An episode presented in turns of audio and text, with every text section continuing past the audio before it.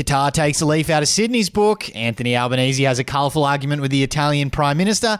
And a local bloke defends the fine sport of boogie boarding.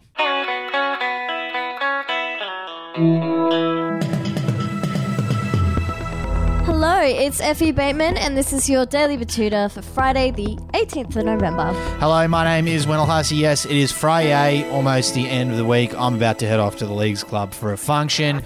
So let's get into it, Effie Bateman. Well, starting off, and Qatar is under fire for plans to sell World Cup beers at Sydney prices. Yeah, if you could believe it, the Middle East nation of Qatar is facing even more criticism. Uh, they're hosting the FIFA World Cup, which will see attendees charge between 20 to $100 for a pint of beer. Once known as a tournament where players from all over the world would descend on a nation to celebrate the beautiful sport of football, the World Cup is now basically a revenue raising exercise for corrupt organisations, officials, and multinational brands. The conservative nation that sends people to jail for holding hands with members of the same sex understandably doesn't like beer, so they've decided to start charging people Sydney prices for a pint of the stuff, but without the nice view of the harbour from Opera Bar Effie. Yes, and it could potentially get even worse as there are reports the Qatari royal family has made a direct request to FIFA for Budweiser to move beer tents away from stadiums to less prominent locations. Who would have thought awarding a corrupt nation a corrupt World Cup would have ended like this? Who knew?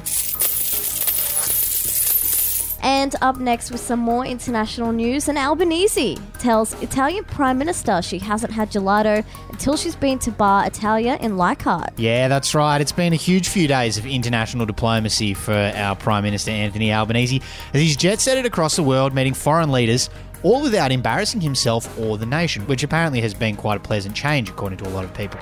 However, while it's been friendships galore and an abundance of PR shots talking about how much he's achieved on boring shit like free trade, there has been some contention on a particular issue, as Albanese found himself running into a bit of a headwind on the topic of ice cream with Italian Prime Minister Giorgia Meloni.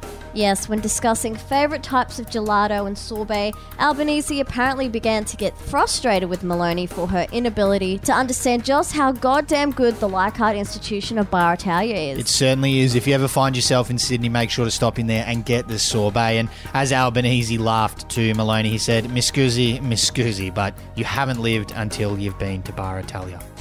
And lastly, for some local news, it's called bodyboarding, shouts Boogie Boarder. Yeah, a Betoota Heights man visiting the Sunshine Coast has copped some flack for using a boogie board, despite being a fully grown adult. Brett Houston was enjoying his yearly family holiday outside the peak season with a group of old school friends, partners, and kids when he decided to lecture his mate about the correct ocean craft terminology, taking the bait.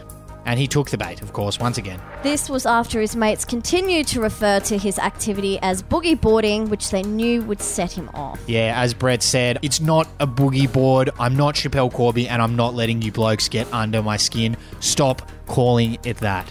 Very evidently not wound up at all. And for our quote of the day, we've got some heartwarming news for Neighbours fans, as the Australian television soap will be making a comeback only months after fans farewell the residents of Ramsay Street production studios have confirmed. Yeah, it's like a midnight oil farewell tour. They're back. They're back on. Yeah. Elton John, maybe as well. All those ones that uh, that seem to do it. John Farnham, yeah, John Farnham. It's doing the ultimate. It's, I think maybe it's it's kind of meta. They're doing the whole um, fake death storyline coming back to life. Maybe an evil doppelganger its ridiculous. place. It's absurd. Yeah, but they have said Fremantle Australian Chief Executive Greg Woods said the love of the show was undeniable. We are beyond thrilled to have secured this landmark deal, he said. I think they're probably the only people who are beyond thrilled, apart from maybe some fledgling actors who are in need of a paycheck. Anyway, that's what's making news for today. See you later.